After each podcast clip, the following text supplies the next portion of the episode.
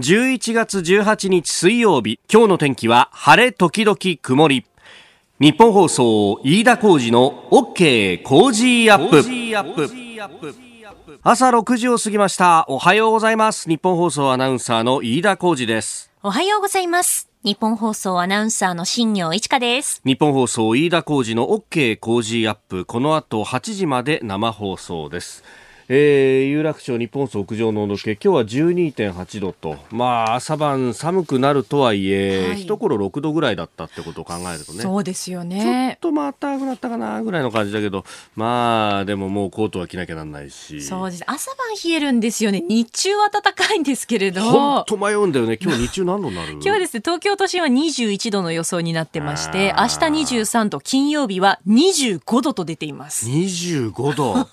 いやこれね、朝晩の2倍ぐらいの気温になるっていうことを考えると、本当着るものに困って、私もしょうがないんで、首にマフラーを巻いて、で、とりあえずジャケットだけで来たんですが、そうするとこのぐらいの時間帯はまだ薄ら寒いんだよね。そうなんですよね。えー、ちょっとね、工夫をしていきましょう。今日はあの、リビングでブレスサーモンっていうね、え、えー、またあったかい、はい、え肌着のご紹介もございます。で、あのー、昨日はですね、番組が終わった後に飛び出しで、これなんか飛び出しっていうのも確かになんかこの仲間内で使うような言葉で、ね、えー、終わった直後にもうあのーね、矢も盾もたまらずすぐに会社を出ていくっていうようなですね、えあの、要するに次のスケジュールがものすごい埋まってるんで、もうあの、挨拶もそこそこにして、えー、移動しなきゃなんないとい。うようなスケジュールを、はい、飛び出しなんていうふうに言いますけれども、あの、人間ドックを受けてまいりました。あの毎年ですね早めに受け受けようと思いながらなかなか受けられず で秋口になってようやくあの予約を取ろうとするとああ年明けになっちゃうみたいなことがあったんですがたまたまですねなんか昨日の8時台に空きが出たんでそこにスポンと入れ込んだということで、えー、我ながら無茶なスケジュールを組んだなと思ったんですけどギリギリですね。そうなんですよ。丸の内の人間ドックの会場にですね8時15分に行かなきゃなんない。番組終わると8時じゃねえかって話でですね、もうそれだけで何を考えてんだお前って話なんですが、いやいやいや。ええー、ギリギリなんとかですね、一駅山手線に乗って、はい、で、駅からですね、エッサホイサ歩いて、ね、えー、ギリギリ8時15分に、えー、滑り込んだはいいんですけれども、うん、待合が混んでてですね、結局人間ドック始まったのは8時半頃っていう、ね、へえー、どうでした？人間ドックは。あのね、うん、一頃だからあの、コロナのね、影響で検診とかもストップしてますみたいなこともあったりしたんですが、あのー今はもうすでに感染対策を万全にした上でやってると。いろんなところにこう細かいところですけど工夫が見えて、うん、あの、事務の人はマスクで OK なんだけど、えー、あの、検診をやる方の担当の人は、フェイスマスクと、フェイスシールドとマスクを併用して、で、さらに、はい、あの、一時期ですね、胃カメラ、うん、あの上部内視鏡ってやつですね、ええ、これはあの感染症対策の関係上やめてバリウムにしてますみたいなそう。あの4月5月もうちょっとかな？6月7月ぐらいに実際に人間ドック受けに行った人に聞いたらいや今年は胃カメラなかったんだよみたいなこと言っててあやっぱそういうもんなんですかって言ってたら胃カメラもちゃんとやってくれてでやってくれるんですけどその時はちゃんとガウンを着てお医者さんもですねあと会場の看護師さんもでフェイスシールドしてマスクをしてってもで手袋ももちろんしてっていうですねもう完全防備の状態でしかもあのおそらくなんですが終わった後に全部着替えると思うんだよね。そのぐらいの対応しないとと。で、確かに、あの、胃カメラってほら、ずっと口開けてるじゃないですか。で、これあの、飲み込むことできないんで、えー、唾液がダラダラダラダラとこう、牛のように垂れ流し続けるというですね、えー、ことになるんで、はい、まあ、あの、飛沫という意味ではね、非常にこう、あの、心配になるということがあるので、まあ、そういう対応をしてると。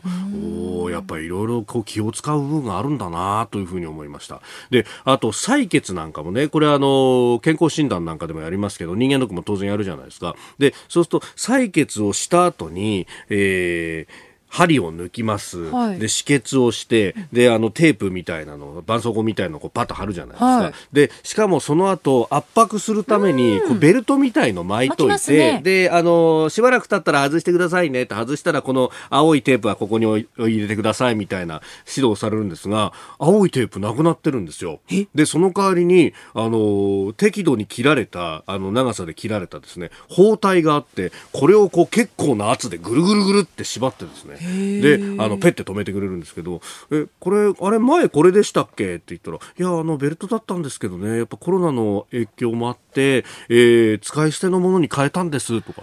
細かいとこまで気使いますねみたいな。ですよね。いちいちその消毒しなきゃいけないっていうのも大変ということですよね。ね。だからもともと消毒されて搬入されている包帯であれば、あの大丈夫だろうということで。なるほど。まあでもこうやっていろんなこう工夫ができてきたっていうのも、まあ、コロナの素性みたいなものが分かってきたからだということで。であのねあのこの後東京都医師会のね先生に毎週お話伺ってますけれども、まあ、先生方も告知を揃えているのは検診は不要不急じゃありませんからねと。これあの、まあ、例えば毎年毎年人間ドックなり健康診断なりでこう経過を見ているっていうのはそれだけでものすごい財産ででここで今年数字が変わっていたら早期治療ができると。そうするとがんであれ何であれ早期発見早期治療が、えーね、命を救うということにつながるということは、まあ、あのね、えー、我々も普段はそういうことも理解するんですが、一方でコロナウイルスみたいなものがあると、えー、天秤にかけて、あ、こっちでいいかな、あの、検診はちょっと後回しにしようかなっていうふうに、自分で判断して思っちゃいがちなんですが、お医者さんたちからすると、そうじゃありませんと。で、きちんと感染症の対策っていうのも、ああ、確かにされてるんだなということも実感してまいりました。え、えー、不要不急ではないということで、検診だとか予防接種だとか、きちんとと受けましょうねと改めて昨日は実感をいたしました。あなたの声を届けますリスナーズオピニオンニュースについてのご意見をお待ちしております。今朝のコメンテーターはジャーナリスト佐々木俊直さんです。取り上げるニュース、まずは菅総理がオーストラリアのモリソン首相と会談を行いました。それから新型コロナウイルスの感染拡大、北海道で自粛要請というものが出ております。この件についてはですね、川崎市健康安全研究所所長で内閣官房参与でもいらっしゃいます。岡部信彦さんにお話話を電話をつないで、え伺いたいと思っております。7時10分過ぎです。えー、その後、7時半前の今週のキーワードですが、えー、大学生の就職内定率、10月の時点時点での、えー、数字が、悪い数字が出てきたというニュース。えー、そして、トランプ大統領がアフガンとイラクの駐留アメリカ軍を削減かというニュースについても取り上げます。ここが気になるです。えーまあ、あの今日のですね新聞長官各紙入ってまいりました。昨日行われた日豪の首脳会談が一面トップというところ、まあ、それから、えー、大学生の内定率が7ポイント減ったと。いうのを、まあ、一面に取っているところなどなどあります。で、えー、昨日はあの国会で各委員会が行われていて、まあ、あの守備法の改正案が国会を通過したりとかね。あの、ま、まだあの委員会を通過したのみですが、えー、などなどあったんですけれどもこれねベタ記事で結構重要なこと書いてあるなっていうのが、えー、昨日は結構重要な答弁多かったんですが、えー、読売新聞が政治面4面のもう本と下の方にですね、えー、一行の記事で、えー、あ一段のですねベタ記事で書いてるんですがこれ重要だなと思ったのはですね、えー、男系継承憲法反せずという見出しがついております、えー、昨日のですね参議院の内閣委員会で、えー、宮内庁のですね、えー、池田健次次長が答弁をしたものなんですけれどもこれ自民党のですね山谷恵理子さんが、えー、質問しまして、えー、男系男子による皇位継承を定めた皇室典範の第1条の規定について、えー、憲法14条が保障する法の下の平等には反しないとの見解を示したとで、えー、池田氏は皇室典範1条について、えー、行為は世襲と定めた憲法2条を具体化した規定だとした上で、えー、皇統に属する男系男子が皇位を継承するという伝統を背景として制定されたというふうに制定の経緯を語ったということであります。でこれがなぜ重要かというと、まああのねえー、行為の安定的な継承ということで、えー、男系を続けるのか、まあ、あの女性天皇をまず男系であって女性を認めるかという議論とそれから、えー、さらに女性宮家等を創設した上で、えー、女系の天皇まで認めていくのかというような議論、まあ、あの今は、えー、皇嗣殿下があの秋篠宮皇嗣殿下がいらっしゃってでさらに、えー、継承順のところで言うとああの常陸宮様常陸宮殿下がいらっしゃってさらに、えー、悠仁親王殿下がいらっしゃるということがありますんで、まあ、あの悠仁親王殿下があの今御年14歳でいらっしゃるということを考えると今すぐ喫緊にというようなものではなく、まあ、もうちょっと長いスパンでこれ議論ができるというところなんですがその入り口としてですね男系を続けるということになるとあの戦後の、まあ、GHQ の指令によって解体された旧宮家の功績の復帰ということになるんですが、えー、この方々は今は、ええー、まあ、ある意味、お立場上は一般国民と同じということになっていますので、そうすると、えー、憲法の規定する基本的人権というのを享受しているということになると。で、これが功績にもう一度戻るということになると、まさにですね、この、基本的人権とか法の下の平等からの範疇から外れるということが、この、あの、現行憲法使用で初めて起こるということになるんで、そこのこう法的整理をどうするんだと、これ、あの、ある意味で、えー、制度変更によって、えー、基本的人権の剥奪っていうのが果たして許されるのかというようなですね、これ実は結構深い議論に、えー、なっていくんで、ここを、まあ、反対をする人たち、あの、旧宮家の復活というのを反対する人たちは、えそこの部分で、えー、法的上無理なんだというようなことを議論の中で出てきたりもするんですけれども、えー、その辺の整理が一つついてくるということことになると、ええー、これ法の下の平等には反しないんであると。いうことになってくると一つ議論が先に進むのかなという、えー、結構あの興味深い、えー、答弁やり取りが昨日の国会で、えー、行われて、えー、おりました。えー、ここが気になるちっちゃな記事ですけれども男系継承憲法反説というニュース取り上げました。ここが気になるプラスです。あの、昨日国会で興味深い答弁がいろいろあったという話、まあ先ほどはね、皇位継承についての話をしましたが、もう一つですね、この同じ参議院の内閣委員会で、えー、平井拓也デジタル改革担当大臣の答弁でですね、えー、デジタル庁、新しくね、えー、これ政府が作ろうとしている、まあ、あの、政府全体のこうデジタル化を進めようという、まあ、省庁横断的な、えー、組織ですが、えー、ここの職員の給与について民間企業の水準を参考にするという考えを示して、また人事のあり方についても、えー、短期間で移動を繰り返す、まあ、従来の霞が関の人事政策は、あ踏襲しないと。えー、デジタル庁と民間企業の間を行き来する回転ドア方式を独自に構築したいというふうに話したと。えー、答弁をしたということが出てきました。あの、まあ、こうやってね、外から民間のこう風が入っていくっていうのはいいことなんだろうなと思いますが、あの、霞が関で人事やってる人とか、まあ、いろんな人に聞くとですね、まあ、あの、これ、昔からその民間人の登用っていうのはいろんなところで、えー、議論されたことなんだけど一つ壁にぶち当たるとしたらその大きなものは国会なんだよっていうふうにね、えー、言っていたのを思い出しました。そうなんですよ。あのー、これ、ある程度の役職以上になると、政府参考人として国会に呼ばれて答弁をしなきゃなんないということになると、これがまたくせ者で、あのー、まあ、海線山線の野党議員とか、まあ、与党議員もそうですけれども、から、えー、いろんな突っ込みを受けてですね、で、あの過去の発言との整合性まで問われちゃうっていうことがあるんで、え結構、あの、大臣でも立ち往生してる人が多いのは、そういうところがあったりなんかすると。いうところがあります。で、あの、さらにこう言うとですね、このデジタル改革って、まあそのさっきも省庁横断的と言いましたが、そうするとですね、もう各省庁の既得権益に、それこそあの、歩けば歩くだけ当たるみたいなですね、えー、向かうところ敵だらけみたいな状態になっていく中で、で、その既得権をバックにしている議員というのは与野党問わずものすごい数いるわけで、その人たちが手ぐすね引いて待ってる国会にですね、え、出てって答弁しなきゃなんないって、これ民間の常識から言ったら考えられないと。で、あの、かつて、えー、経産省、通産省でね、えー、仕事されていたあの、松井浩二さんが、確かこれ、この番組でも、あの、話してくれましたけれども、ええー、民間の人とあるプロジェクトで一緒に、この霞が関で仕事をした時に、民間の人が、が、愕然として言ったのが、松井さん、この仕事って毎日株主総会やるようなもんなんですねっていう、国会対策ってそういう、そのぐらい骨の折れることをこう毎日やってると。で、さらに言うとですね、それれに付け加えて、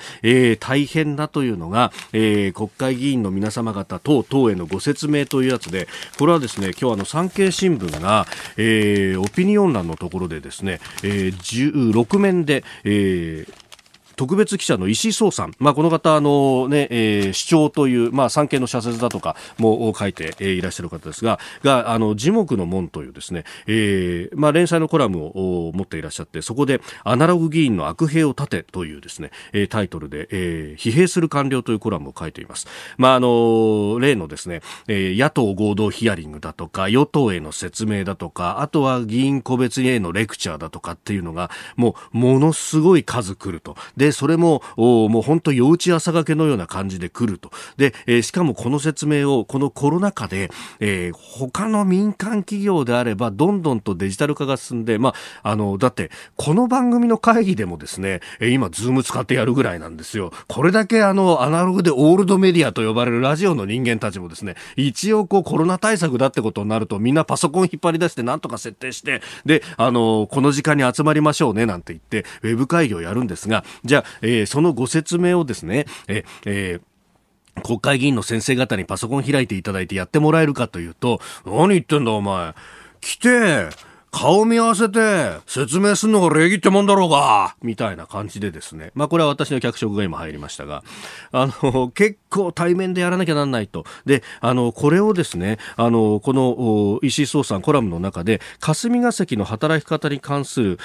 提言の署名活動が今、えー、企業経営者、学者、ジャーナリストから呼びかけられているというふうに紹介をして、で、えー、そこにこう様々集まってきたアンケートなんかを見ると、えーえー、各省庁へのアンケートをですね、ワークライフバランスという会社がやったそうなんですが、えー、例えば、えー、説明さしに行くと、それだけでも大変なのに、今度、お前、マスクして説明する気か、失礼じゃないか、みたいな感じで外させたなんていう例があったりとかね、もう大変なことになってると、こんな状態で、えー、働かされているっていう実態をぜひ知っていただきたいと。まあ、あの、詳しくは紙面をね、ご覧いただければと思います。そういうのを発信している、えー、元官僚の人たちなんかもあの SNS 上にはかなりたくさんいらっしゃるというようなことまで含めて、えー、紹介をしてあります。まあ、あの官僚の能力や意欲をそぎ、えー、国の IT 化の遅れに、えー、社会や国民を巻き込む悪兵は断ち切るしかあるまいというふうに結んでいらっしゃいます。全くその通り。ただ、それをやるデジタル庁がまず急兵の中に身を置かなければならないというこの矛盾をどうするか平井大臣にかかってきてるんじゃないでしょうか。今朝のコメンテーターはジャーナリスト佐々木俊直さんです。おはようございます。おはようございます。よろしくお願いいたします。ますえー、前回ご出演いただいた時が私があの夏休みを取った時だということで、えー、その本当に近づいてしまいました。えー、あのー、あれからまああれが10月の頭ぐらいだったんですが、えー、もうなんか世界の様相が変わってしまったんじゃないかというぐらい。本当にねトランプバイデンの分断が日本にまで及んでくると思いませんでしたよ。いやー本当にでねこれ結構その大統領選の前から兆候みたいなものはあって、で、いや、アメリカの選挙なんだからさって話を何度もしてたような気がするんですが。すね、別に日本にとって利益が何かって考えなきゃいけないのに、なぜかみんな自分がトランプやバイデンの分身になったかのように戦い合ってるってのは、なんか、ちょっと異常すぎましたよね。ねあの4年前にトランプさんが大統領になった、うん、あの選出された後って、うん、じゃあトランプ政権で日本はどうなるって結構日本にこう引き寄せた議論があったと思うそうですよね。今回それがいつまでたってもないっていうのがね、ね、なんかどんどんどんどん世界で分断が広がってる感じがします。うんまああのその辺のね側面さらにこれやっぱコロナのプレッシャーというかね、それもあるかもしれないですね。沈んだ空気みたいなものがね。まあ、そのあたり、今日は、あの、ちょうど、えー、内閣官房参与でもいらっしゃいます、えー、岡部先生にも電話をつないでね、えー、コロナの現状についても伺っていこうと思っております。今日もよろしくお願いいたします。お願いします。ここでポッドキャスト YouTube でお聞きのあなたにお知らせですラジオの日本放送飯田浩司の OK 工事アップではお聞きのあなたからのニュースや番組についてのご意見お待ちしておりますぜひメールやツイッターでお寄せください。番組で紹介いたします。どうぞよろしくお願いします。では最初のニュースこちらです。菅総理がオーストラリアモリソン首相と会談。日豪間の安全保障防衛協力を新たな次元に引き上げるべく、交渉を続けてきた日豪円滑化協定につき、今般、大枠合意に至ったことを発表します。お聞きいただきましたのは会談が終わった後の共同記者発表での菅総理の声でした菅総理は昨日日本を訪問中のオーストラリアのモリソン首相と会談しました。中国を念頭に安全保障の分野で連携を強化。自衛隊とオーストラリア軍の共同訓練などに関する円滑化協定について大枠で合意するなど自由で開かれたインド太平洋の推進に向け連携していくことで一致しました。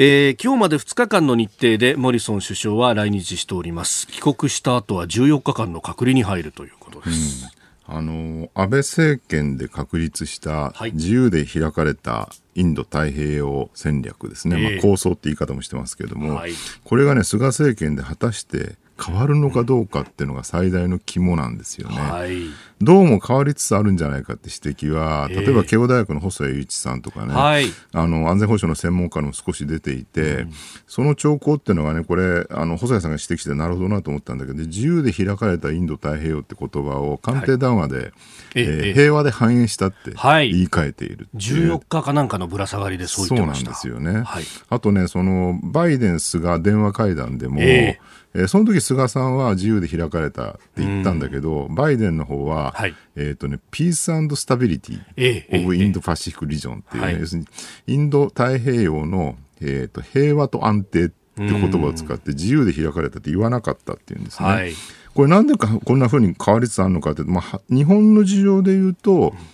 えー、一方でね、その安全保障に関しては、例のクアッドって言われる日米豪印ですね、はい、オーストラリアとインドっていう、まあ、あの、東アジア版 NATO とか言われてるんだけど、うんうん、安全保障の枠組みができて、これに対して、まあ、中国かなり神経質になってきてると。はい。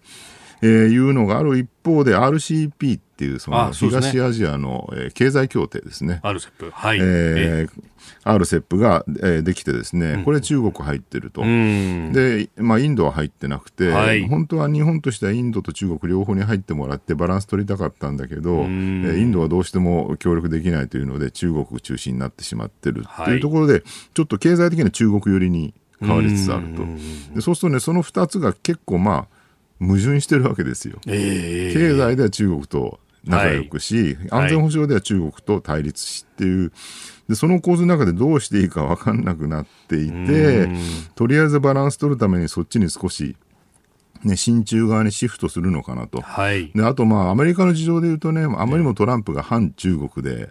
ね、デカップリングだともう経済もねあの中国とアメリカで分断するんだみたいなことを言ってたんでバイデン政権としてはそこはもう、もうちょっと元に戻して親中に寄りたいよねっていう内心はおそらくあるんじゃないかと。ただねアメリカに関しての議会中心に、はい。あの中国に対する反発はむちゃくちゃ強いと、特にウイグル、香港ですね、特に香港問題なんかが相当影響を与えていて、そうするとあんまりね、中国、中国って言いにくいっていうのはあるんですね、はい、民主党といえども。だから、ね、まあ、あんまり積極的にこう親中だとは言わないんだけど、はい、なんだそこはかたなく中国に融和しようかなってるような感じになってきてるっていうね。でそういう状況の中でね、日本としてはまあなんだかんだやっぱ安全保障も外交もアメリカに依拠せざるを得ない状況があって、トランプの時はね、もう反中姿勢明確だったんで、はい、まあそれでついてくって感じだったんだけど、バイデンになるとそれやるとちょっとね、日本だけ孤立して、日本抜きで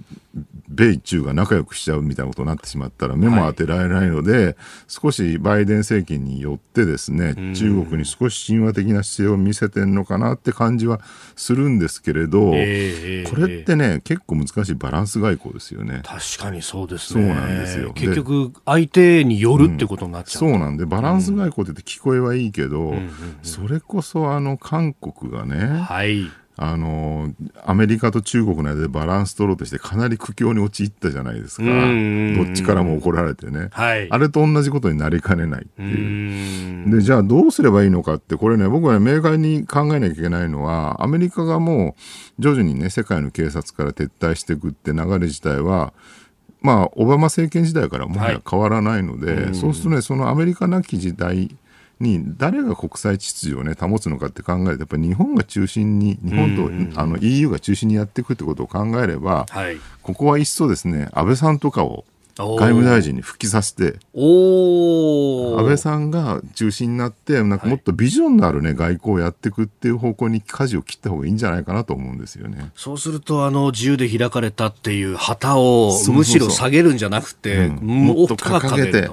うんえー、まずは菅総理オーストラリアモリソン首相と会談というニュースでした。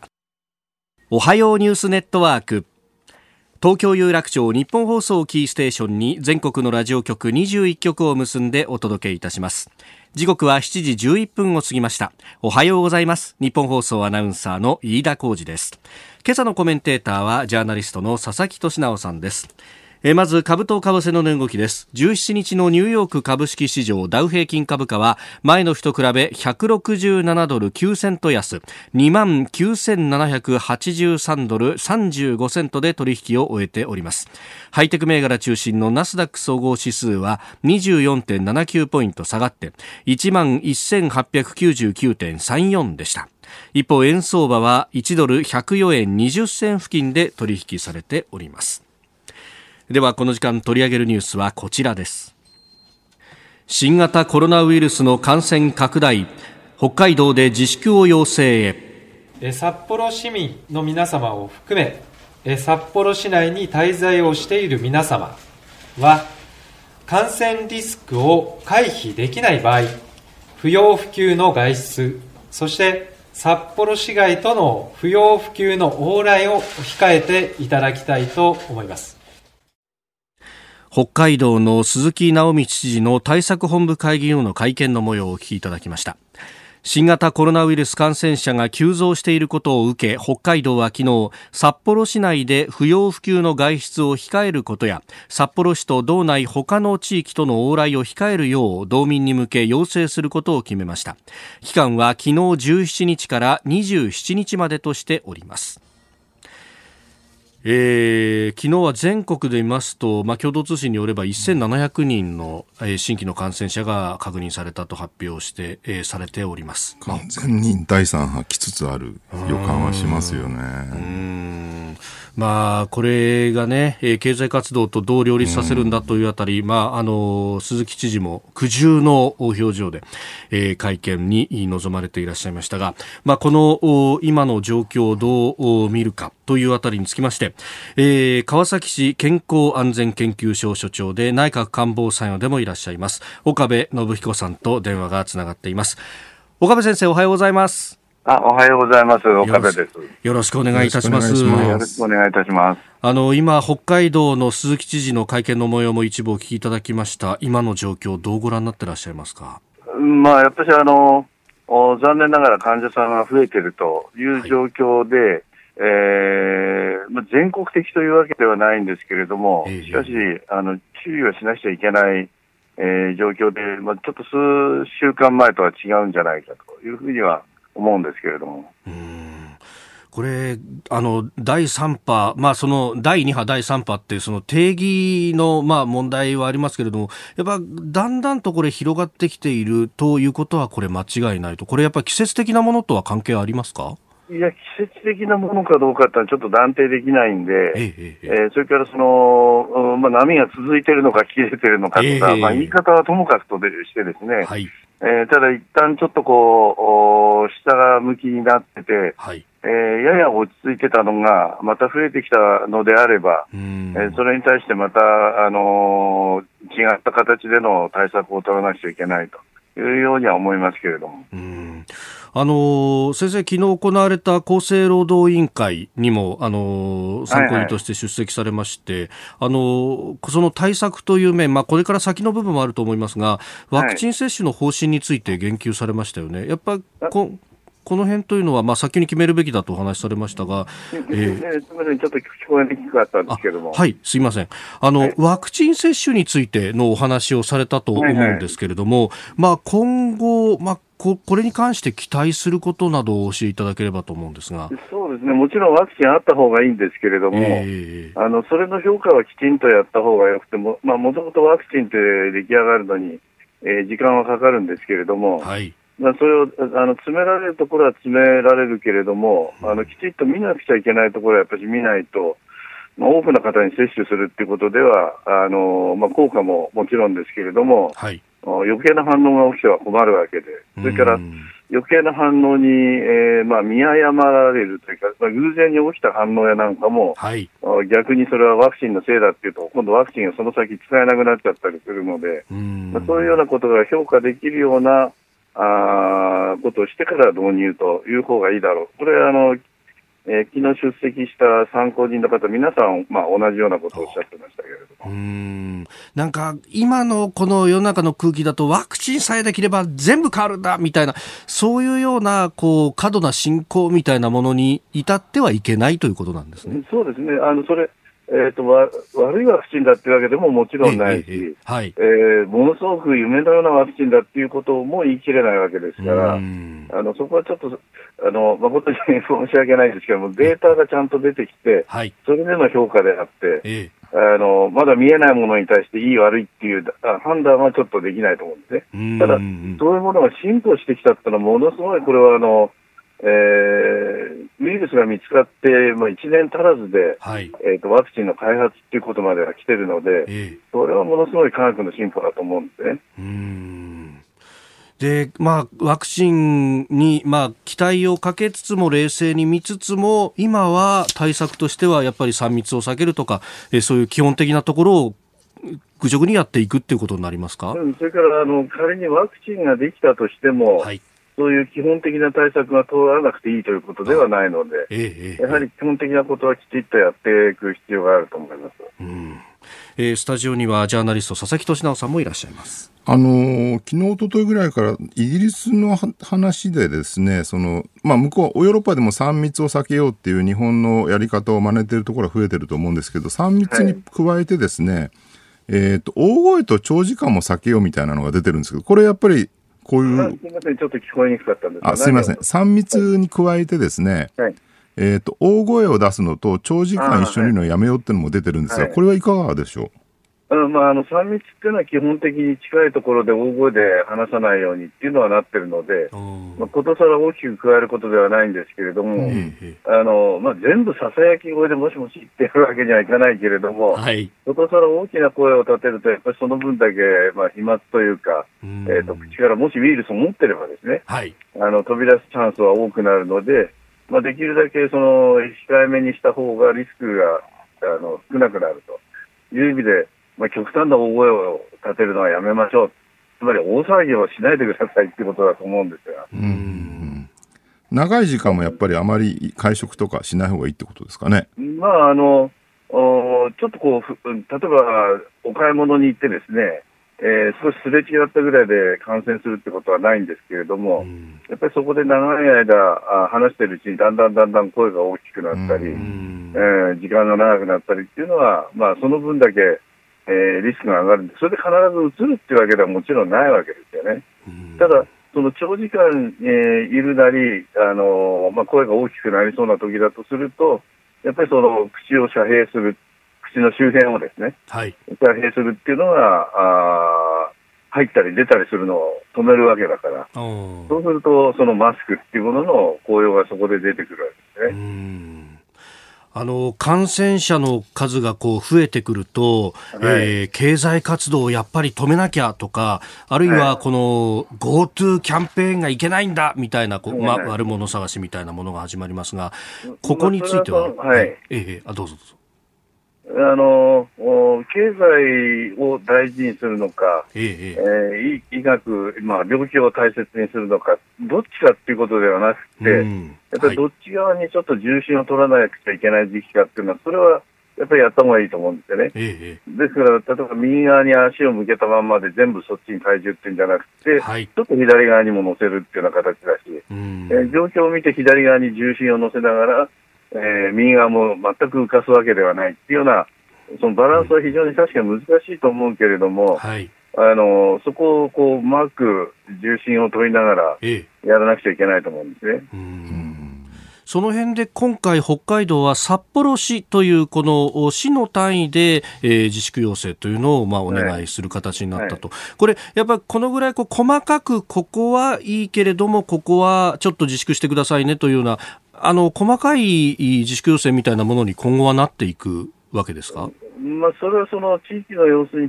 よって変えるっていうのが、はい、あの僕は正しい方法だと思うんですね。っていうのはそのお今でも全然その患者さんの少ない地域っていうのはあるわけだし、はい、えー、一方では気をつけなくちゃいけない、でも、そこを1、2の3で全部同じことをやるっていうのは、あ場合によってはそれは緩すぎるところもあるかもしれない、逆にきつすぎるところもあるかもしれない。えー、となると、やっぱりそのあの地域をよく知ってるっていうと、まあ、あんまり細かく分けると、今度ははい、えー、キリがなくなるわけですから、え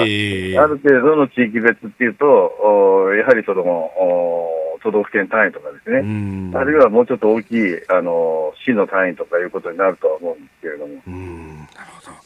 岡部さん、朝からどうもありがとうございました。ありがとうございました。はい、はい、またよろしくお願いします。えー、内閣官房参与川崎市健康安全研究所所長岡部信彦さんにお話を伺いました。うん、まあこうハンマーダンスと言いますけれども。そうですね、まあ、9月、10月ね、夏休みあんまり遊べなかった反動でみんなすごい旅行も行ってね、飲食店でうわっと騒いでたから、まあこれがね出ちゃったんでしょうね。以上おはようニュースネットワークでした続いて教えてニュースキーワードです。大学生就職内定率。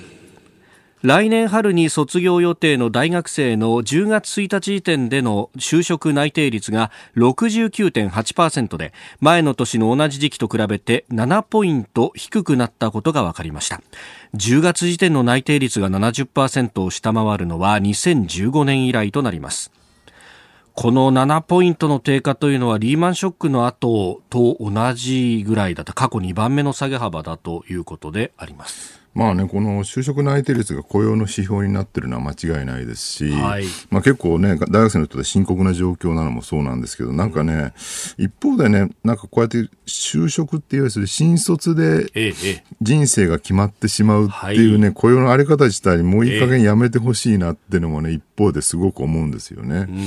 あの、頑張ればいい会社に入れるっていうのは、まあ確かにそういうことができる人はやった方がいいと思うんですよ。それを別に否定するわけじゃない。全員が、ね、結果平等になる必要はないと思うんだけど、はい、例えばアメリカなんかもね、ほら民主党、リベラルなんか必ずね、黒人でも頑張れば、はい、ね、あの、うん、アメリカンドリームのように、ね、偉くなれるとか、はい、ね、インド系でもカマラ・ハリスのように副大統領になれるんだみたいなことを言う。でもそれはね、すごくこう、そういう意味では黒人であろうが、ヒスパニックであろうが、白人であろうがね、みんな頑張れば偉くなれるっていうのは非常に素晴らしいリベラリズムだって言うんだけど、はい、そこに抜き落ちてるのは、そこでは確かに黒人やヒスパニックや白人は同じ平等ではあるんだけど、一方で、頑張れない人には平等を与えられないんですか？っていう問題が常に残ってるんですよね。はい、で結果にそれがその頑張れない人たちがね、無視無視され、ね、捨てられてきたからアメリカにおいて、ね、貧困白人層の問題が生まれ、はい、トランプ大統領誕生につながったっていう問題はずっと引きずってるわけじゃないですか。これをね無視してるとねやっぱりね永遠にこのリベラルの理想ってのは、ね、実現しないんじゃないかなと僕は思っていてだから普通の平凡な人が、はい普通にね地味な仕事をしてそれでもそこそこ暮らせるっていう社会が本当はいいんですよ一番、うんうんうん、だって昔の日本ってそうだったですよね割にね。クレヨンしんちゃんの野原宏なんて別に普通の平凡なサラリーマンって、はい。今あれ見るとエリートだ上流階級だとかね。まあね、うん、えー、近郊都心近郊に一戸建ての家を持ち春日部にね。確かにねそれを今今やと。上級国民になってしまうサザエさんなんてね、はい、桜新町に一戸建て持って、ね、いやそうですよね。世田谷区に一戸建てなんてねもう億単位の金を持ってるだろう相続税いくらになるんだろうみたいなね。あれは昔は平凡なサラリーマンだったわけですよね。はい、でしかも加えてね今の大学生大変なのは、ええ、僕らぐらいの時代だと昭和の頃はなんかまあ学歴さえあればそれぞれのね学歴に応じて、なんだかんだ一応それなりの就職先って用意されたじゃないですか。はい、でね、これ今ハイパーメリットクラシーっていうね、その、過剰な実力主義みたいに言われてるんだけど、うん学歴があるだけではだめで、なんか学生時代にボランティア活動してましたとか、はい、サークルの代表やってましたとか、スポーツやってましたとか、なんかこう、勉強以外のいろんな評価基準を持ち出されてしまって、本当そうね、それも頑張らないといい会社入れないと。でもね、それじゃあ平等なのかっていうとね、貧困な家に生まれて親が生活保護とかでねみかん箱の上で勉強していい大学入った人はそういうものがないんですよね。結局だから文化的な豊かさみたいなのが実家にないと、えー、そういうその学歴以外の部分って得られないわけだからこれって実はすごい不平等だよねっていうね。これはハイパーメリット暮らしの問題点だって言われてるんですけど、はい、そういうのまでね今や求められて就職活動大変なんですよ。だ昔はね東大東京大学出てるっていうともう誰でもどんなあの会社でも入れるぐらいの力を持ってたんだけど、今、東大ででも、コミュ力が低い、要するにコミュニケーション能力が低いと、まともに就職できないみたいなことが言われるようになってきてて、でこれは確かにね、学歴偏重の社会から脱したっていうことは言えるのかもしれないけど、一方でその学歴じゃないね、はい、えー、身分とかね、実家の豊かさみたいなものが、逆にまた浮上してきてしまってると。アメリカでもそうですよね、IB リーグなんか入ろうとすると、ね、学費むちゃくちゃ高いに加えて、ね、学生時代、高校時代のね、その文化的な豊かさを求められてしまうえー、課外活動的なものが評価されるなんてことになると。でもで、確かに欧米なんかでもものすごくこれが議論になっていて、結局、合法的というか、社会的に許された最後の差別なんじゃないかというような、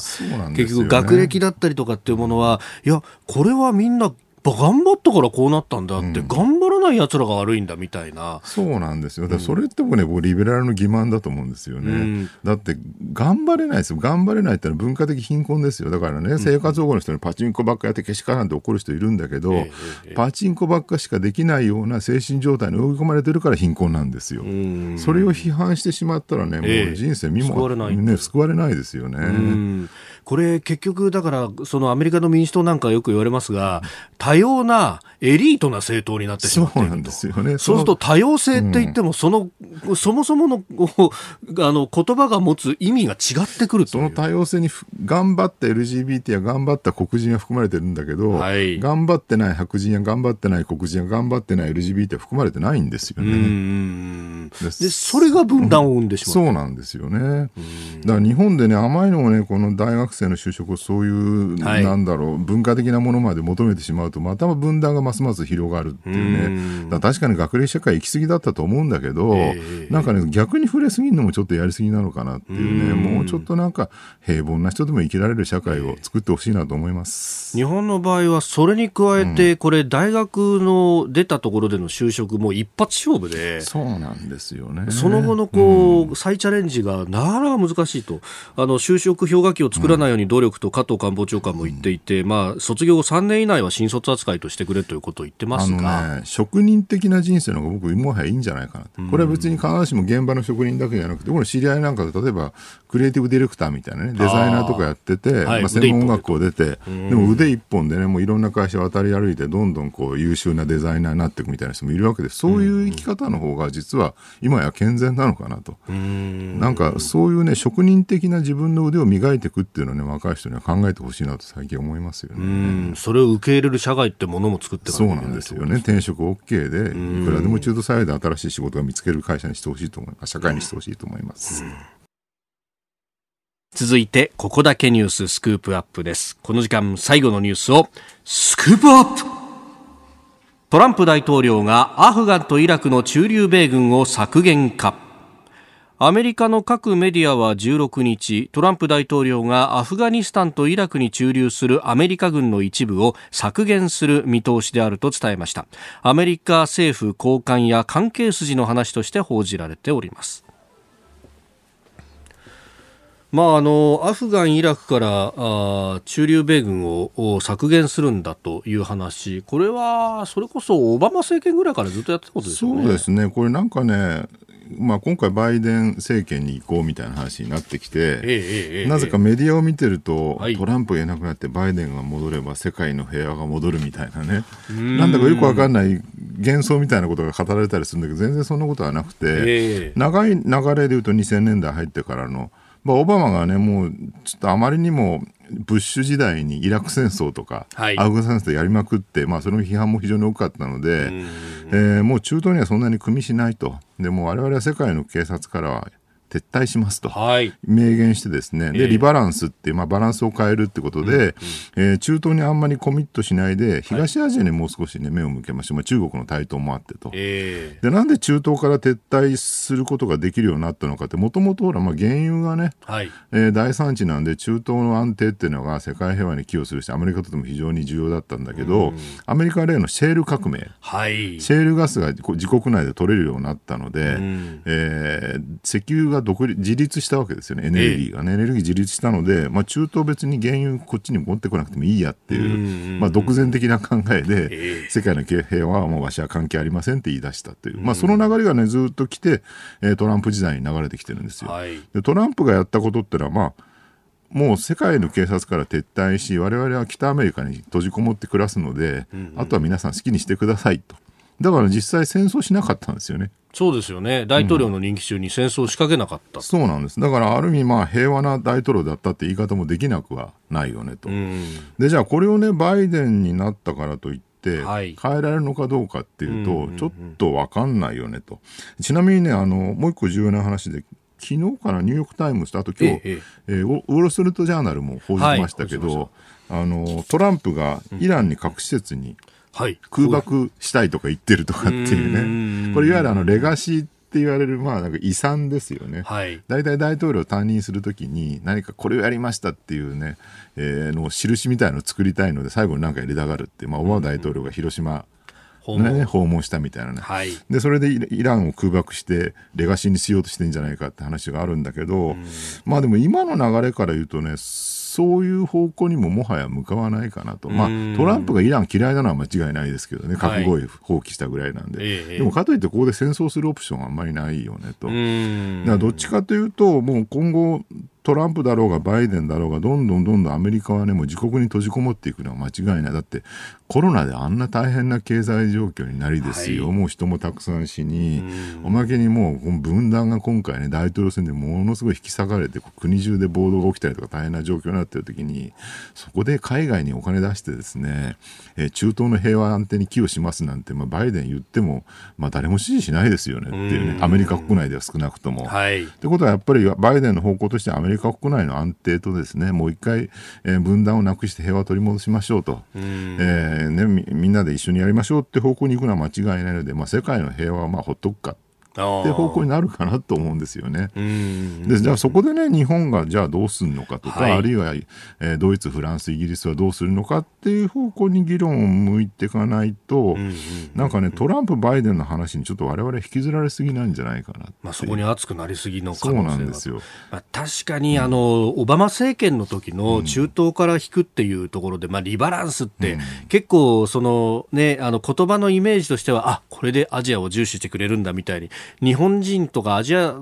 関係は思ったけれども、あれもある意味の方便みたいなもので、中東から引くための、結局、中国があれだけ南シナ海で出てきたことに対して、オバマ政権、何もしなかったじゃないかっていう話ですよね。そうなんですよね。トランプ政権になってから、意外に反中姿勢鮮明にしたので、えええー、あの本当のリバランス、ね、リバランスでちゃんと艦隊出してね、いろいろこうやってくれたっていうのは確かにあるんですよね。だからね、なんか、まあでも結局、オバマ時代にその撤退していったことによって起きたハレーションって意外に大きくて、例えば、ロシア、中国の台頭ってのは明らかにこの余波ですよね。だからロシアがウクライナえー、っとああいうトラブルを起こしてですねクリミア半島を、ね、奪ってしまったことにですねアメリカ何もしなかったっていうね、はい、えー、ことはまあ非常に大きな問題だったし、まあ、中国の台頭に対してね、えー、経済的なつながりのある EU がですね何も反論しなかったと、まあ、香港の問題になって初めて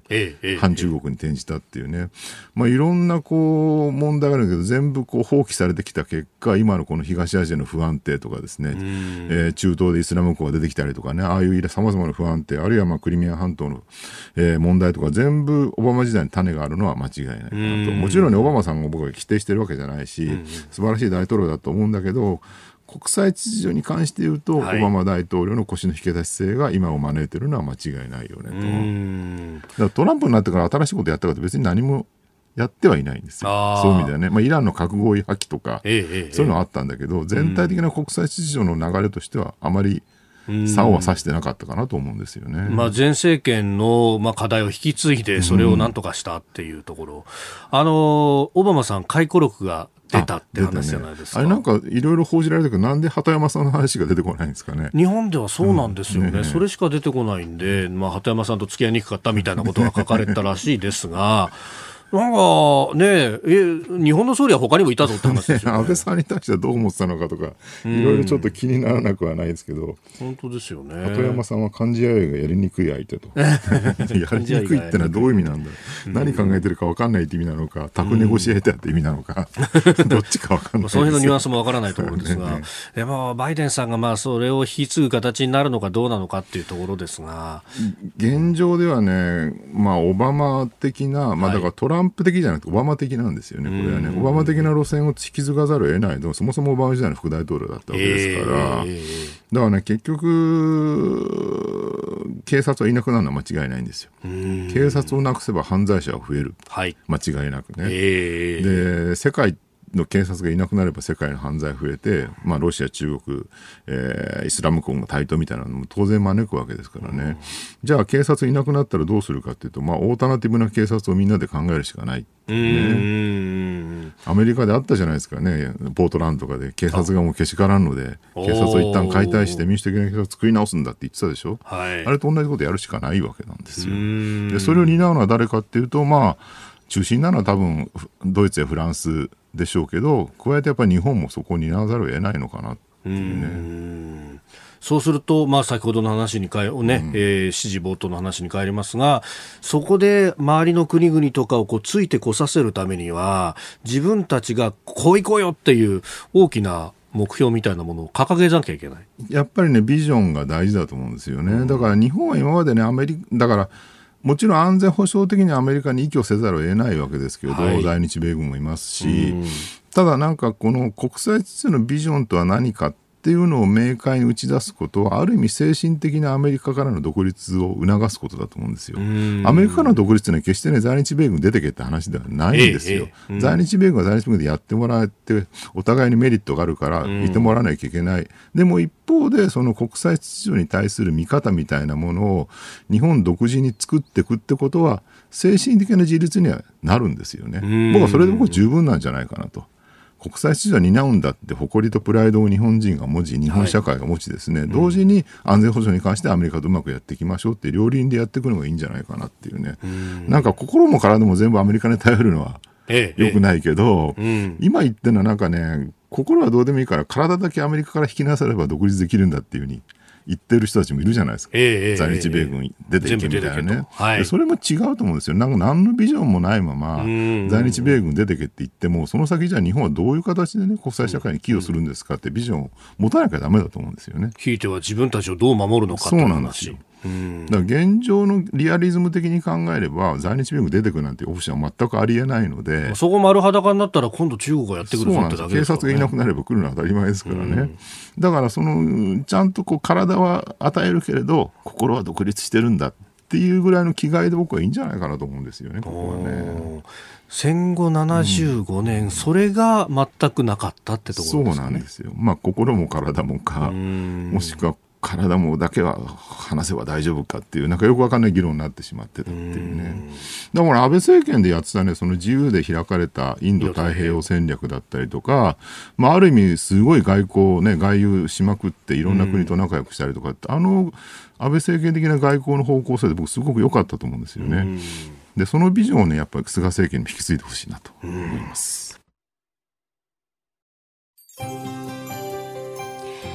今日もポッドキャスト YouTube でお聞きいただきまして本当にありがとうございました。この飯田浩二の OK コージーアップは東京有楽町の日本放送で月曜日から金曜日まで朝6時から8時で生放送でお送りしています。生放送を聞き逃したあなたぜひラジコのタイムフリーサービスでニュースやスポーツエンタメなどの情報をぜひチェックしてください。ポッドキャスト YouTube には盛り込んでいない情報もぜひチェックしてみてくださいね。6時台の教えて早起きドクターでは毎週お医者さんをお迎えして今知っておきたい健康に関する話題をお届けしています。女優の黒木瞳さんが毎週さまざまなゲストと対談する黒木瞳の朝ナビ。7時台は女優の肌道子さんによるラジオエッセイ「肌道子のいってらっしゃい」などニュース以外のコンテンツもご用意しています。さらにこの番組では公式ツイッターでも最新情報を配信中。スタジオで撮影した写真などもアップしています。さらにもう一つ飯田浩二アナウンサーが「夕刊富士」で毎週火曜日に飯田浩二の「そこまで言うか」を連載中です。こちらもぜひチェックしてください。